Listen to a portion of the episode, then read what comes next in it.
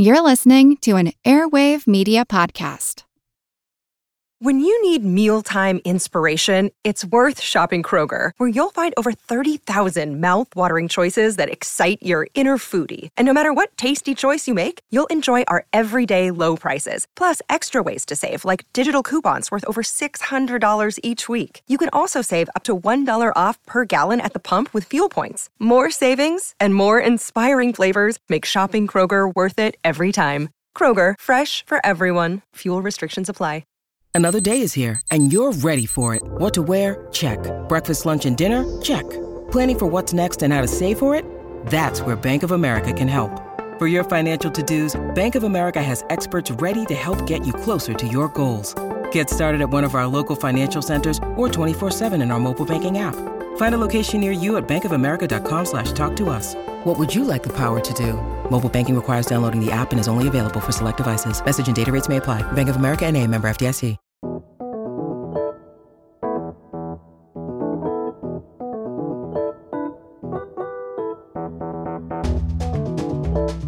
Consider the sights, sounds, and smells of your typical morning. Maybe it's seeing the orange hues of sunrise, or maybe hearing the melodies of birds, or taking in the aroma of freshly brewed coffee.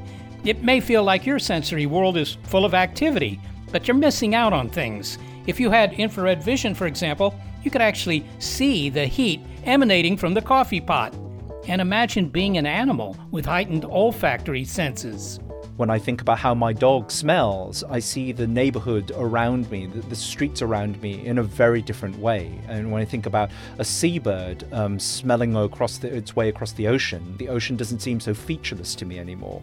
The world is filled with sensory messages that humans can't pick up, but some animals can.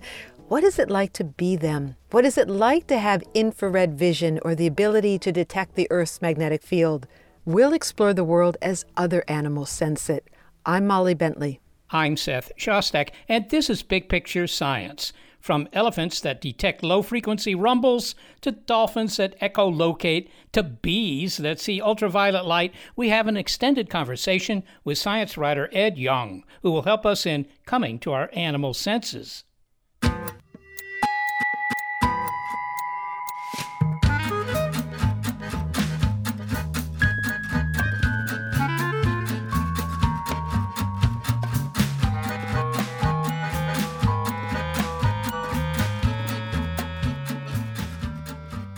You may know this journalist from his extensive, incisive reporting about COVID. I'm Ed Yong, and I'm a science writer currently at The Atlantic. His writing about the pandemic earned him a Pulitzer Prize in explanatory journalism. But for now, Ed Yong has turned his attention away from considering the behavior of invisible menaces to making visible the worlds of larger creatures that share our planet. His new book about animals is called An Immense World How Animal Senses Reveal the Hidden Realms Around Us. And I think of it as an opportunity to consider the questions of who are we here with and what is it like to be an animal? And to get at that, Seth, Ed begins his book with a thought experiment. Are you ready to engage your imagination? You betcha. Okay, here it is. An Immense World starts with this uh, invitation to imagine a room in which there's an elephant, a robin, um, a rattlesnake, a spider, and a human. Wow, that sounds like the beginning of a shaggy dog story. well, at least not too many of them are serious predators, except for the rattlesnake. All these animals are sharing the same physical space, but they're all having a radically different experience of that space. The elephant can hear low frequencies that it can also make and that uh, are inaudible to the human. Um, the rattlesnake can sense the body heat of the elephant and the human uh, when neither of the other animals can. can. Um, the robin can sense the uh, magnetic field of the earth um, and use that to guide its long migrations. So each creature has its own particular sensory bubble, its own set of sights and smells and sounds and other weird stimuli that it has access to, but that other creatures might not. Um, and that sensory bubble is called the Umwelt. Um, it's the, the anchoring concept behind this book. It, it means that each creature is only perceiving a thin sliver of the fullness of reality. So let's talk briefly about the different kind of stimuli Ed mentioned here because we'll hear about them throughout the show. The elephant can hear low frequency sounds, he says. Seth, remind us what low versus high frequency is. Are those different kinds of sound waves? Well, they're not actually different kinds of sound waves. They're just, if you will, the pitch of the sound waves, right? You know, hitting the very lowest note on a piano versus hitting the very highest note, but they're still both piano notes. How do the wavelengths themselves compare? Well, the low frequency sounds have very long wavelengths. It's sort of like the rolling ocean. But the high frequency waves have, you know, much shorter wavelengths. Another form of stimulus comes as light, such as ultraviolet and infrared, and those are waves too, right, Seth? They most definitely are. They're what are called electromagnetic waves, and that includes light. For example, the difference between ultraviolet and infrared, I mean, they're both light. They're both wave phenomena, but they differ in frequency, in wavelength, if you if you will. Infrared is down deep in the uh, red, and ultraviolet is much shorter wavelength up in the blue. And he said that the robin senses the magnetic field, which is just incredible. A quick picture of what the Earth's magnetic field is? Yes, the Earth's magnetic field arises because the Earth, when you go down deep into it, is mostly iron and nickel and it's kind of sloshing around there, rotating, that produces a magnetic field. It's just like a magnet you might have had as a kid. The Earth is a giant magnet. If you have a compass, you know that's true. And the birds have a kind of built in compass. They can sense that magnetic field and know which way they should fly. Amazing. Well, we'll hear more about how animals can sense their world in our conversation with Ed Yong, who begins by saying more about that German word you heard to describe a sensory bubble, Umwelt. So it just means environment in German, um, but the man who popularized it, a zoologist named Jakob von Uexküll, he used it in a very specific way, not to refer to a creature's physical surroundings. So my, my Umwelt is not the, the closet I'm sitting in now or the desk I'm touching it's the perceptual environment. It's the part of the world that the animal can perceive. And the crucial point here is that it varies considerably from one species to the next, from one individual to the next. So Uexküll wrote about the tick, for example, a little blood-sucking creature whose umwelt consists of the heat of blood or the smell of human skin or the touch of hair. It doesn't have access to the rich sights that we can see or the frequencies that we can hear in the same way, we don't have access to the electric fields that a shark can sense or the magnetic fields that a sea turtle can sense. Each creature is limited and constrained in its own way. And when we take the time to appreciate how other animals, and I should say non human animals, we are animals too, perceive their worlds, these worlds can open up to us. And uh, recently, Ed, we finished a, an episode about the James Webb Space Telescope. And astronomers were giddy with their descriptions of how the cosmos looks through infrared cameras. And when they look through infrared cameras, whole worlds open up, worlds that, that are obscured in visible light. Yeah. Well, the eyes yeah. of some animals are like infrared cameras. They're right here on Earth. Which animals perceive the world in infrared? And when we appreciate that, what kind of new worlds open up to us? So, for animals, infrared radiation is, is really about heat. Hot objects give off infrared, uh, and some creatures can detect that. Um, so, for example, um, there are beetles that can detect fire. They sense forest fires from long distances and they head towards the flames because a charred forest provides them with a great place in which to lay their eggs and for their young to grow up without predators or with defen- weakened defenses from trees. Um, these beetles are, are incredible in their ability to detect forest fires from huge distances. Um, they've been seen traveling over um, miles towards uh, the source of a fire. Um, they've sometimes ended up in like uh, barbecues or uh, old sports events where people were smoking cigarettes outside. Um, there are also uh, a lot of predators and parasites that um, are sensitive to infrared because it's a signature of warm blooded prey. So, ticks and vampire bats and mosquitoes can detect body heat too. But the masters of this are um, pit vipers, so rattlesnakes and their kin. They have a pair of sensitive pits on the tips of their faces um, that can detect very tiny changes in temperature. So, a rattlesnake um, sitting on your head can detect the body heat of a mouse sitting at the tip of your arm. Let's say more about what they're detecting because you said when they're detecting infrared, they're detecting heat. Um, now, infrared is a wavelength that's slightly longer than the visible wavelength. Are they seeing that infrared in the case of beetles and snakes? Are they sort of seeing like a shimmer around things? I mean, we can perceive forest fires, we can feel the heat of forest fires. Or do they feel it? Or do you not distinguish between the two when it comes to other animals? Really really good question. Um, so you know the the um, body heat of a mouse is going to um, emit uh, infrared radiation which hits a membrane at the back of the rattlesnake's pit that membrane absorbs that radiation and then uh, transforms it into an uh, electrical signal which goes towards the snake's brain. Now, along the way, it combines with um, neural signals coming from the snake's eyes. So there, there is a question among people who study these animals about what the snake is actually experiencing. Is its infrared sense just uh, simply an, an, an extension of its vision. You know, is is infrared essentially like another color to the snake? Is it seeing the body heat of the uh, the prey that it's stalking? Um, we, we don't really know. Uh, it's one of the challenges of, of understanding the senses of other animals. It's that it is very difficult to understand the subjective experiences of, of these creatures, even if you know what the receptors are, if you know all the neural pathways going from the sense organs to the brain. Um, so, you know, what one problem here is that um, the infrared sense that a snake has is going to be incredibly coarse. Like the resolution is going to be very low.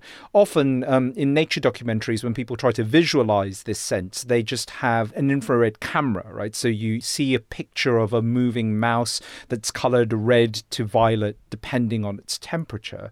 Um, but it's always a sharp image. You know, you always get the, the the outline of the mouse, and that's unlikely to be what the snake gets. And when people have modeled this infrared sense, you know, if a mouse is running a log, all you see is like a blob moving against this um, cooler background. Um, so how that combines with vision, um, which will offer more, well, much higher resolution information about the world, is unclear. And and obviously we know that these snakes can hunt in complete darkness. So it's not like they need vision for the infrared sense to work. Um, so yeah, I, I, think it opens up a lot of important questions about the senses. You know, it shows that we we struggle to understand subjectively what the experiences of these animals are like.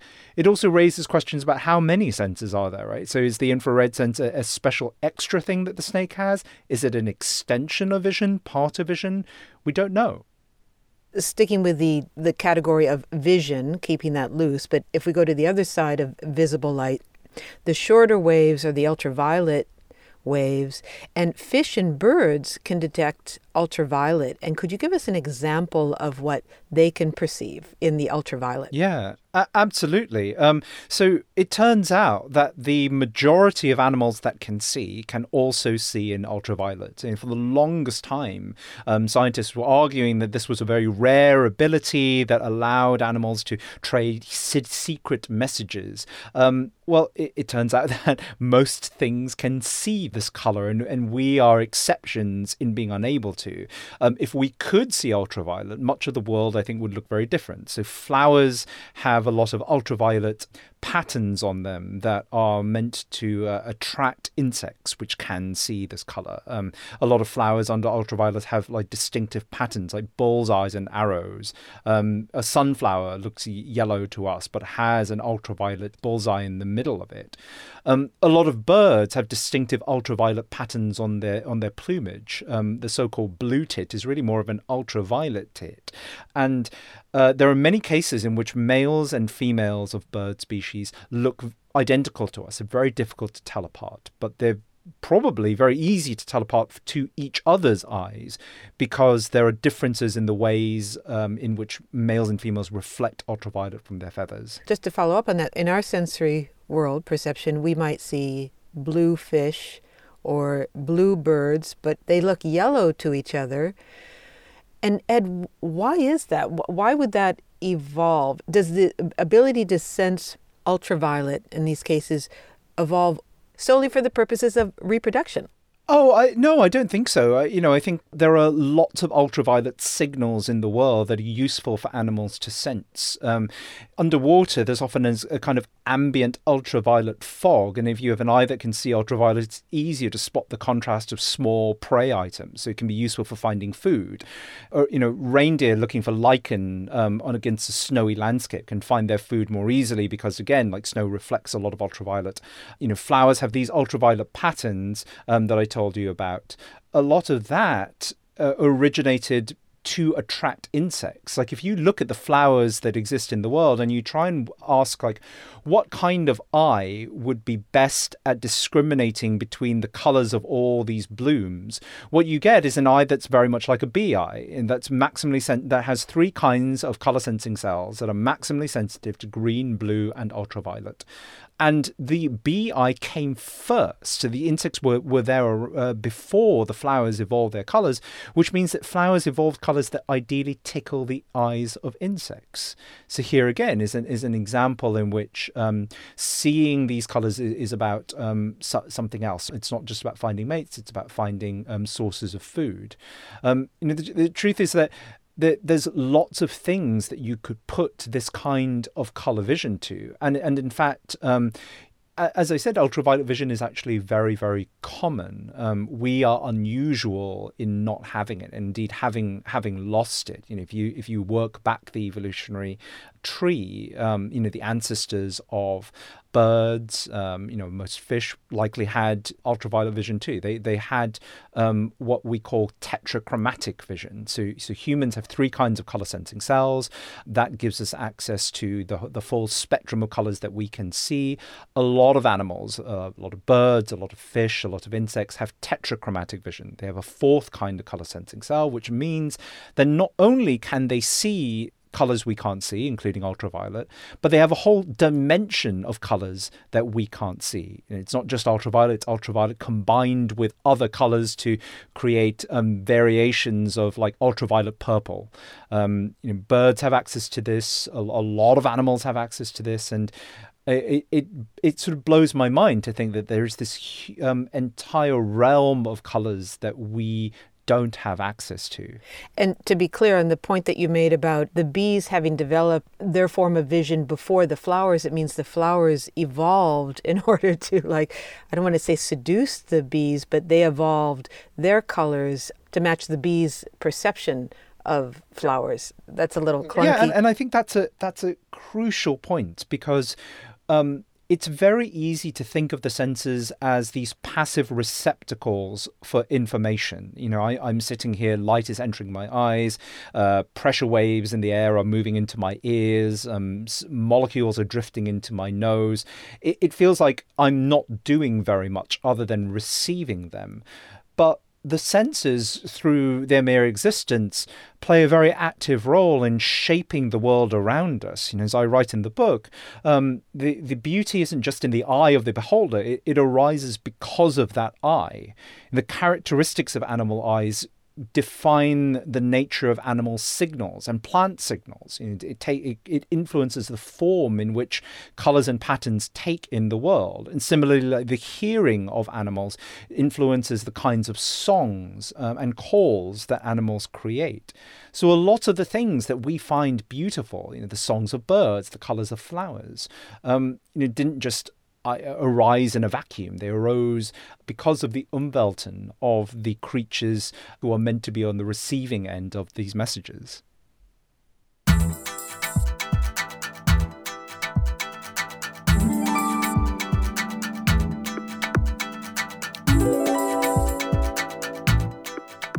When we continue our conversation with science writer Ed Yong, we discuss why considering the lives of animals can be framed as an ethical act and also hear about his reverence for his dog, who, like other canines, is a super sniffer. I can only begin to imagine what it's like to waft this continuous conveyor belt of smell into your nose, what it's like to explore with your nose in the same way that I might with my eyes. We are coming to our animal senses on Big Picture Science.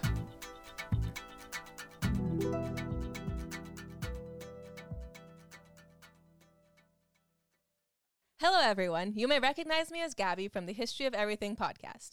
And my name is Brenna, and you don't recognize me from anything yet. Together, we're two scientists who explore all of the weird little questions and conspiracies of the universe in our new podcast, Mystery of Everything. Everything has an explanation. We hope. But that is what we're here to figure out. We will dive into the science behind many popular conspiracy theories, such as vaccines causing autism, flat earth theory, and was the moon landing fake? And if so, why the heck would anyone even do that?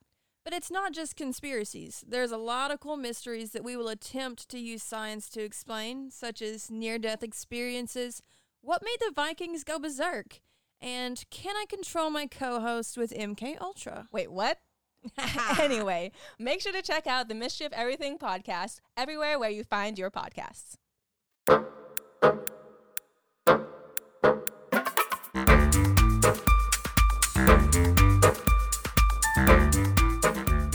You know, Molly, before we continue your discussion with Ed Yong, I'd like to say something about what he said about color vision in other animals. Uh, I happen to have a long standing interest in this because of my interest in photography. As he said, we have trichromaticity uh, vision. In other words, we have three color receptors, very crudely red, green, and blue. Okay, red, green, and blue. Right. Now, if I hold up a banana in front of you, you say, oh, that's not red, that's not green, that's not blue, it's yellow. Well, but your eye doesn't have any yellow color receptors, right? So how is it that it can determine that that banana is yellow? Well, what it is is that yellow is, you know, the result of adding red to green, right? Then you get yellow, and that's the work of your brain. And yet, what Ed said is that most animals, or at least humans, have tricolor vision. Our ancestors had tetrachromatic vision, so that's four why would we lose one of those photoreceptors, Seth? What would the advantage be? I mean, it seems like the world would be more fun if we had tetrachromatic vision and not tricolor vision. Well, I don't want to disappoint you, Molly, but nature isn't interested in whether your life is fun. Nature's only interested in that your life is long enough to allow you to reproduce. Oh, okay, okay, but then how does this extend? What advantages does it give us to have one less photoreceptor?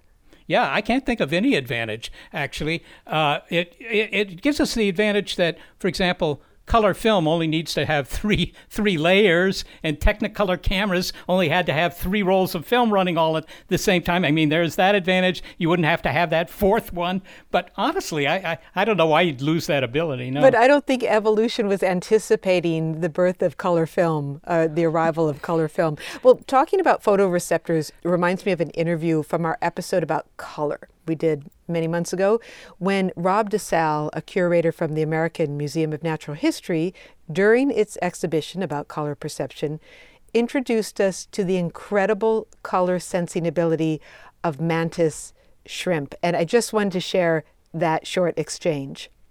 Okay, I'm all ears. I mean, I'm all eyes. Can we talk mantis shrimp? Yes. the reason I want to talk about these animals is because they have many photoreceptors. We have three for red, green, and blue, and they have a dozen photoreceptors. A dozen, if not more. Um, and these these dozen or so photoreceptors have been shown to detect different wavelengths of light or to be optimized on different wavelengths of light. And so a mantis shrimp has the capacity to detect uh, many, many different wavelengths of light, and hence the uh, calculations or the computation of, of what those wavelengths mean to the mantis shrimp are uh, more complex than, say, what our brains do when we compute the information from our retinas. Is the mantis is the mantis shrimp um, particularly colorful? I think I saw a photo of it, and it's actually quite colorful, right? Mantis shrimps are incredibly colorful Um, they're uh, just a, one of the more interesting organisms to look at with respect to color. They're just amazing reds, greens, blues, just an amazing range of reds and blues and greens too. And uh, the different kinds of photoreceptor molecules that they have in their eyes are probably tuned to detecting these different colors for recognition of different species, but also perhaps very important in mating. So, is the world of the mantis shrimp far more colorful than ours? That's a great question. The, the world of a mantis shrimp could be far more colorful than ours. We don't know yet. The best I think we can say right now is that they have the capacity to detect a vast, vast array of different colors, much more precisely than we can detect colors. Okay, the mantis shrimp, 12 different kinds of color receptors. I, I, wish I had that kind of uh, color discrimination. The colorful world of the mantis shrimp is an example of what Ed Yong described as the Umwelt, or a sensory bubble that an animal lives in. And Rob DeSalle highlights something that Ed talks about, which is we are uncertain about exactly how other animals perceive their world. We don't really know what it's like to be them, but Mr. Yong says it's worth using the tools of science and our imaginations to find out. Molly's conversation continues with science writer Ed Yong, author of An Immense World How Animal Senses Reveal the Hidden Realms Around Us. Ed, I appreciated, and I think your readers will appreciate that you devoted this book to animals. And you didn't feel it necessary, as so many articles and books do, to discuss animals as a way of discussing ourselves. What makes us human? And it always breaks my heart when a justification for talking about animals is presented as though they don't have a right to be discussed on their own. And can you say more about why that focus is important to you? Yeah, I think because I've always cared about them in their own right. I, I just find them inherently fascinating. And, you know, there are there are ways I could have written this book that were not that. Uh, I said up front that a lot of the time people study animal senses um, for, for two kinds of reasons. One, uh, uh, as inspiration for technology, um, you know, to, that we can mimic the senses of animals to better develop our own tools. Um, you know, the, the US Navy funded a huge amount of what we know about dolphin sonar so that they could improve military sonar, for example.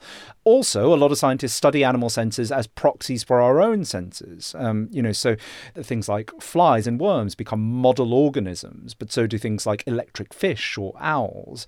Um, you know, or, uh, but, but I I think both of these are, are reasonable rationales, but then neither of them are things that I'm interested in. I'm interested in animals um, at, for in their own right, um, because I think that the details of their lives and their experiences are just spectacular.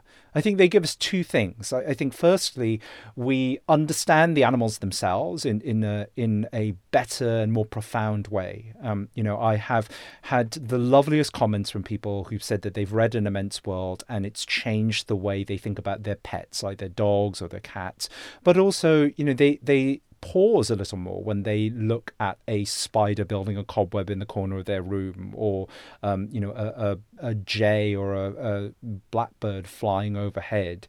Um, it it just makes them think harder about what the lives of these um, often everyday and mundane creatures might must be like.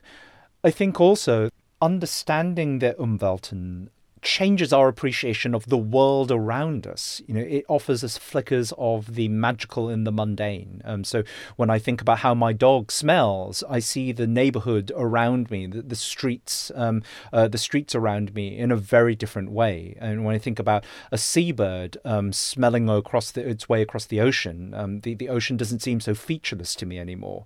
Um, when I think about insects sending vibrational messages through plants, um, gardens and fields seem full of um, activity and, and messages that I can't perceive. And I think all of that is is wondrous. You know, it, it changes my appreciation, it deepens my appreciation of the world around me. It seems to be an ethical act or a moral act to this thought experiment and considering the world from other animals' points of view because we share the earth with them. And as uh, the ecologist Carl Safina says, when people say, well, we should make room for animals, he will correct them and say, no, you should leave room for other animals because they were here before us and we are sharing this planet. And I wonder if our resistance to taking time to fully appreciate the lives of other animals that keeps us from leaving room for them and making greater effort to protect them and also create a, a moral defense for their right to exist. I, I think that's true. Um, you know, I, I think that I don't think people will want to protect things that they don't care about. You know, I, I think caring about is that necessary first step. So, an immense world is um, is sort of a clarion call to um, care for the creatures around us, but it, it's it's also it also hopefully gives readers a reason to care. And the final chapter in the book is about um, sensory pollution. It's about how we have flooded the darkness with light and the quiet with noise in ways that harm the um, the animals around us. I think that that kind of pollution is also the pollution of disconnection. It, it, severs, uh, it stops us from appreciating nature. It's too much. There's too much noise. Um, you can't hear the songs of birds around you, or you drive them away. If there's too much light, you drive away creatures that um, that would thrive otherwise in the dark. I think all of that creates environments where there's less nature around us, where it feels more distant and more remote, and therefore less close to our hearts. One of the exercises you're engaged in, of course, in this book is what is it like to be an animal? And was there one animal that you felt you came very close to getting it? You felt like you could feel it, what it was like to perceive the world the way that that animal was perceiving the world? Oh, um, that's an interesting. Well, I, I mean, it's it's hard, right? But it's hard because I think the the argument I've made throughout the book is that there's always going to be this gap between where we are and where they are. And you know, I've I've done so much research in this. I've spent a huge amount of time thinking about about the experiences of other creatures. But I I know that I'm not going to be anywhere close. So you know, I my my dog, for example, is, is the creature who I spend the most amount of time in the presence of and thinking about. You know, That's typo, about, right? That's, That's typo. Yeah. That's right. Typo. Uh, he's a corgi. He's a bundle of joy. Um, you know, I think a lot about. Uh, I've written a lot in the book about the uh, olfactory world of dogs, uh, how they live in a world of smell. I watch Typo smelling his way around the neighborhood. I think intensely about what he experiences, but I also don't know. You know, I, I don't. I I can only begin to imagine what it's like to waft this continuous conveyor belt of smell into your nose. What it's like to explore with your nose in the same way that I might with my eyes um, you know, to to to pick up from just a walk around one uh, like a few meters of street like the sense of other dogs that have walked by before the you know the the the smell of new flowers bursting out of the ground. Um, all of these things he gets and I don't and you know try as i might i feel like i'm a very long way from understanding that. And that's with a, a very familiar animal right? Like it, the, the challenge is even greater when thinking about an echolocating bat or a, a fish creating its own electric fields or a, a robin um, sensing the magnetic field of the earth or a rattlesnake sensing the infrared the infrared radiation given off by its prey. Um, it's all very very challenging you know, even even for vision, the sense we're most familiar with, thinking about how other animals see is very hard. Mm-hmm. That's as you said. That's why in those documentaries we use the the night vision goggles to give a sense of you know what a, what a snake might see. If you could have 24 hours or some interlude where you could ask Typo some questions and say that he could respond to you or another animal, what animal and what would the questions be if you wanted to sit down and say, okay, I want to straighten this out. I'm really trying to understand how you perceive the world. What questions would you ask them?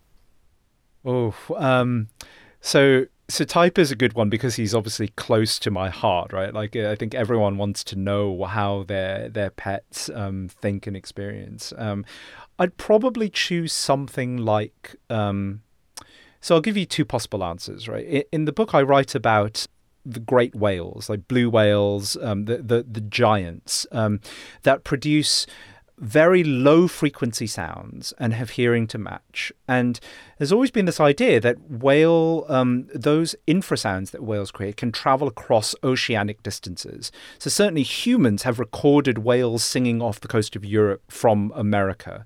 Um, people have argued that whales might be able to hear and communicate with each other over massive distances too, and to use their um, their infrasound a little bit like echolocation to sort of map the topography of the ocean to help them navigate.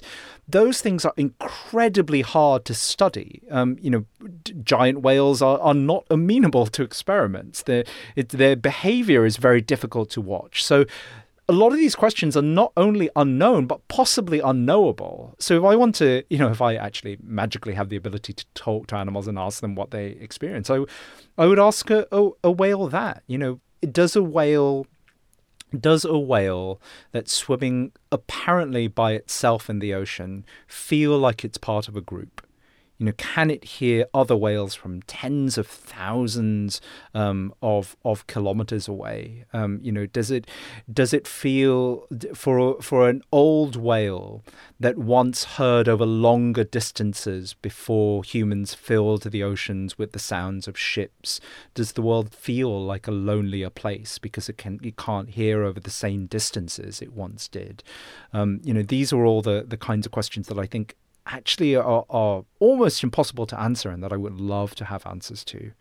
Um, and then finally, the, the other example I wanted to give was was an octopus. Um, and uh, an octopus has uh, pretty good eyes um, in in its head, but much of its nervous system exists in its arms, um, whose suckers com- seem to combine taste and touch in, into likely a single sense. What is that like? Um, you know, what is it like to exist in a body um, where your limbs function almost auto- autonomously, you know, where they have an agency of their own?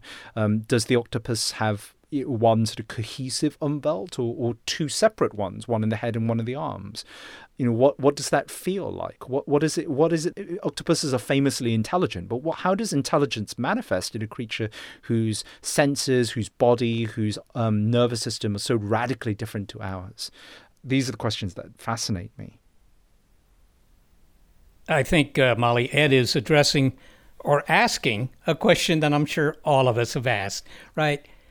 What's it like to be some other animal in the world? And uh, we would all like to know that. And as he put it, that might be a question for which we will never have an answer. He has this lovely phrase that the exploration of the sensory worlds of other animals, the Umwelten, offers us flickers of the magical and the mundane. I really like that.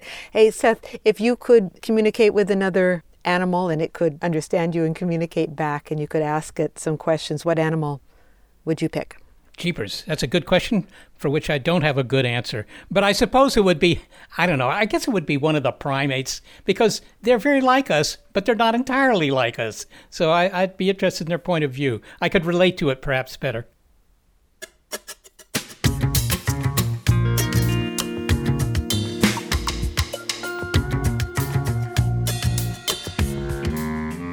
Up next, you think you're smart because you can play a xylophone or host a podcast. But should we use that as the definition of intelligence for other creatures? Also, have you ever had an eye to eye epiphany with another animal? This episode, a conversation with science writer Ed Yong, finds us coming to our animal senses on Big Picture Science.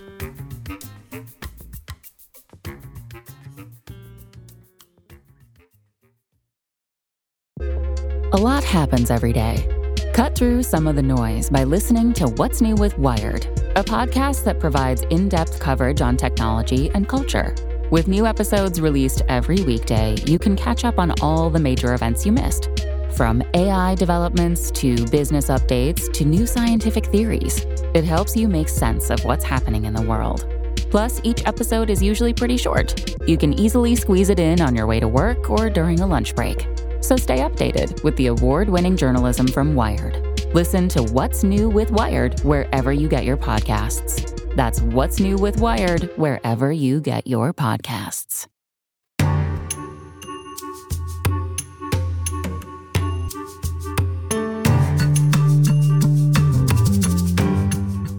We continue our conversation about the sensory perceptions of animals with science writer Ed Yong.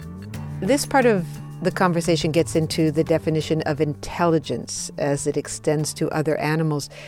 And Seth, what is the definition of intelligence?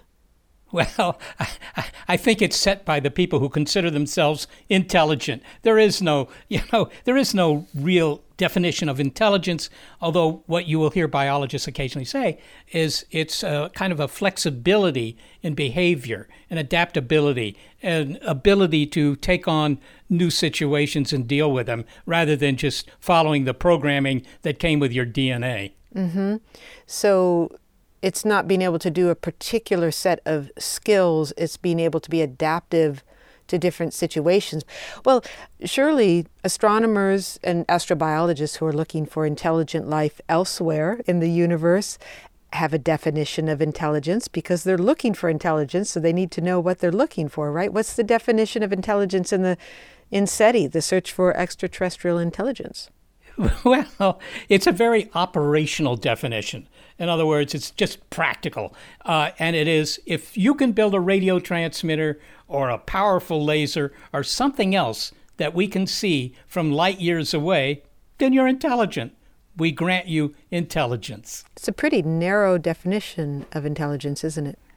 Well, it is. It doesn't say anything about their ability to write poetry or anything like that. It's true. But it, it's a practical value. That's all it is. It isn't a real definition of intelligence. Now, mind you, there is something called the encephalization quotient that's applied to animals. You essentially weigh their brain and weigh their entire body, and you take the ratio. And the larger the fraction of their body that's brain, the more intelligence they're presumed to have.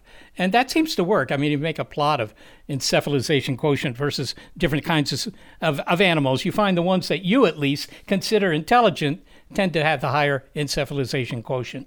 And that is a definition of intelligence that humans came up with. And it this this kicks off this last bit of conversation with Ed Yong because I started it by saying to Ed that it seems as though we don't really know what animal intelligence is. We only have an idea of what human intelligence is.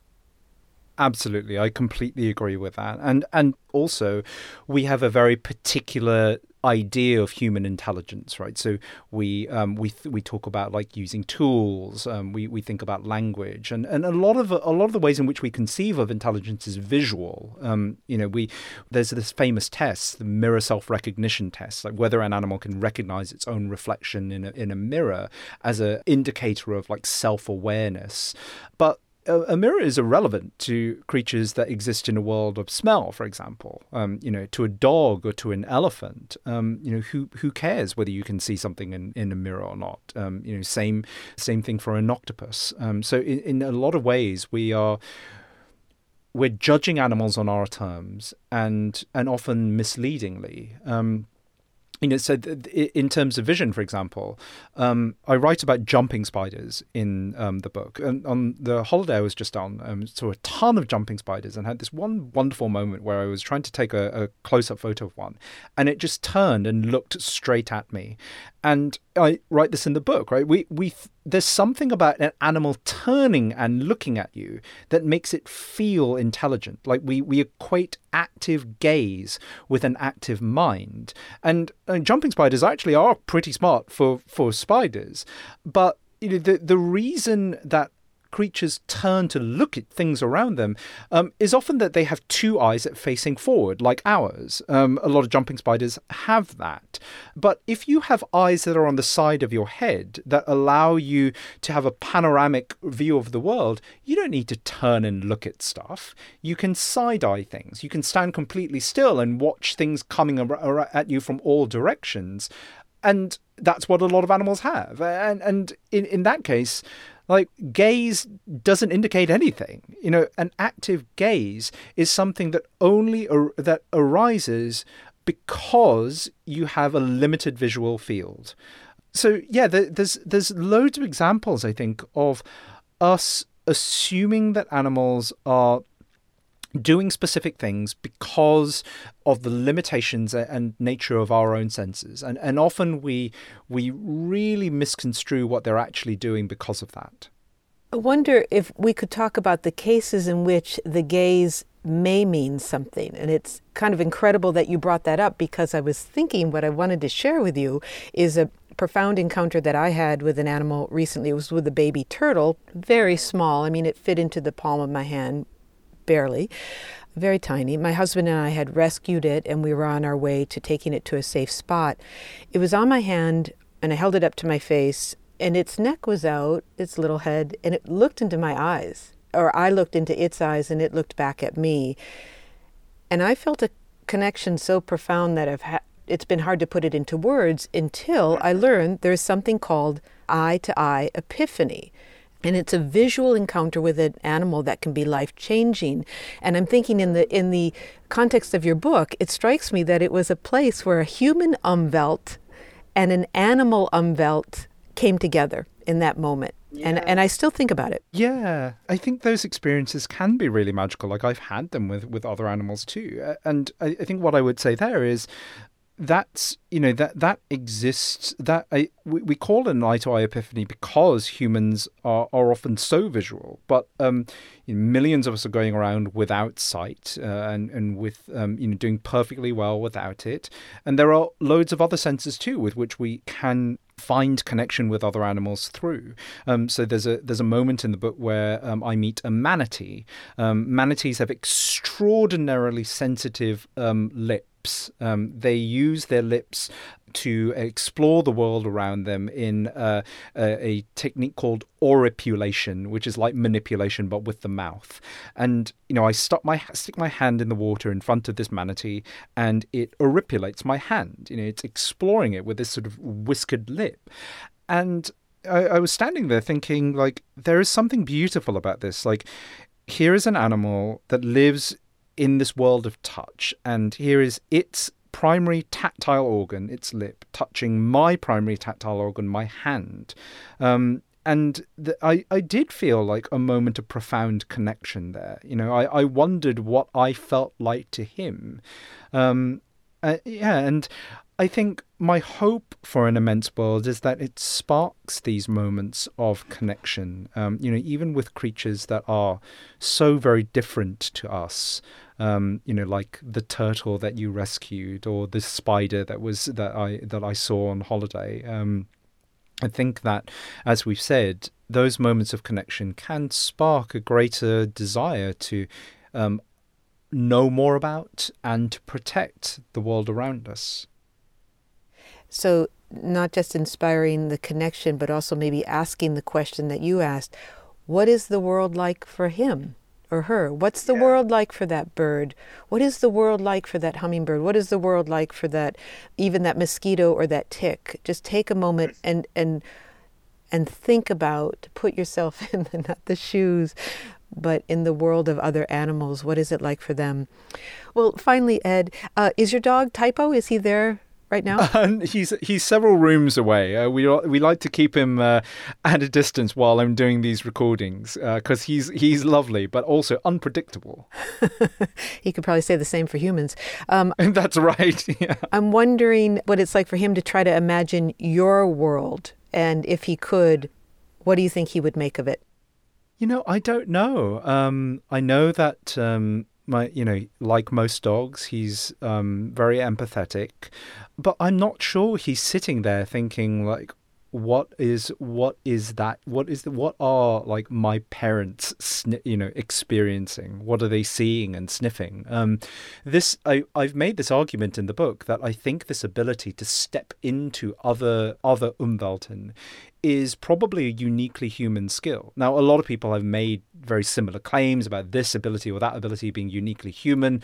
I I make those claims with some degree of trepidation, but you know, I think it's a reasonable claim because if you just look at people, um, we can do this, but it doesn't come naturally. You know, it, it arose through millennia of scholarship, um, a huge amount of research, and you know the, the reason the book exists the reason i felt i needed to write it was that a, a, lot of people just don't don't do this right? It's not a natural thing for people to do. You, you have to make the effort. You have to want to you, you have to know that there is something to know. Um, i'm dubious that other animals have this. Um, and you know, I, I think if in that thought experiment that we started this interview with, you know, I don't think the elephant is, sit, is sitting in the room thinking, you know, what is the spider feeling in its web? But I think the spider is thinking, what is the rattlesnake sensing through those pits on its face?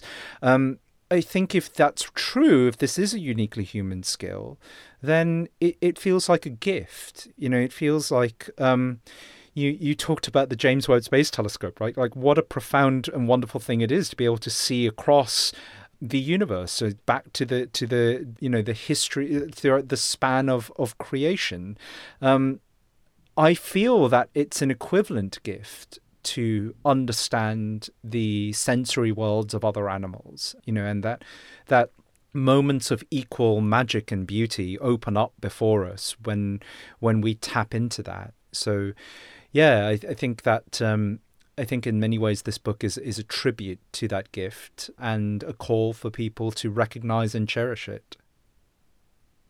Ed Yong, it was just so lovely to talk to you. Thank you for being with us. Oh, thanks so much for having me. This was great.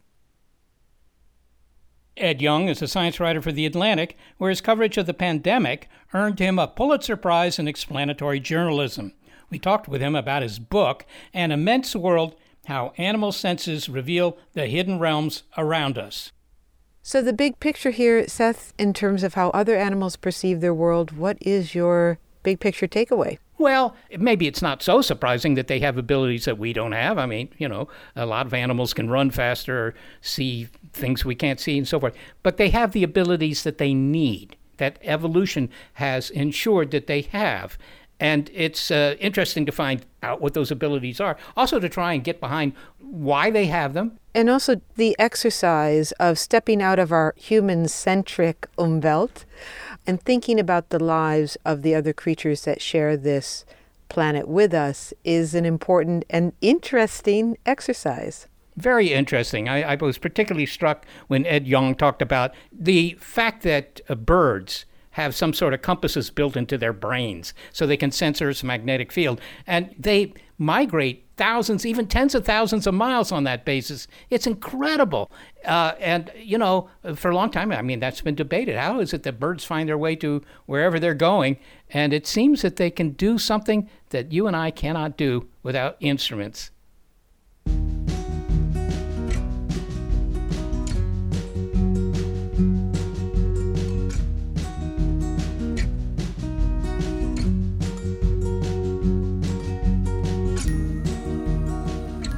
This show would not be possible without the finely tuned senses of senior producer Gary Niederhoff and assistant producers Shannon Rose Geary and Brian Edwards. I am the executive producer of Big Picture Science, Molly Bentley. Thanks also to financial support from NASA. Big Picture Science is produced at the SETI Institute, a nonprofit education and research organization whose efforts include sensing the presence of life on other worlds. I'm the Institute's senior astronomer, Seth Shostak. Also, a big thanks to our listeners and our Patreon supporters. The original music in the show was created by Dewey Dellay and Jun Miyake. This episode of Big Picture Science, a conversation with science writer Ed Yong about how animals perceive their world, is called Coming to Our Animal Senses.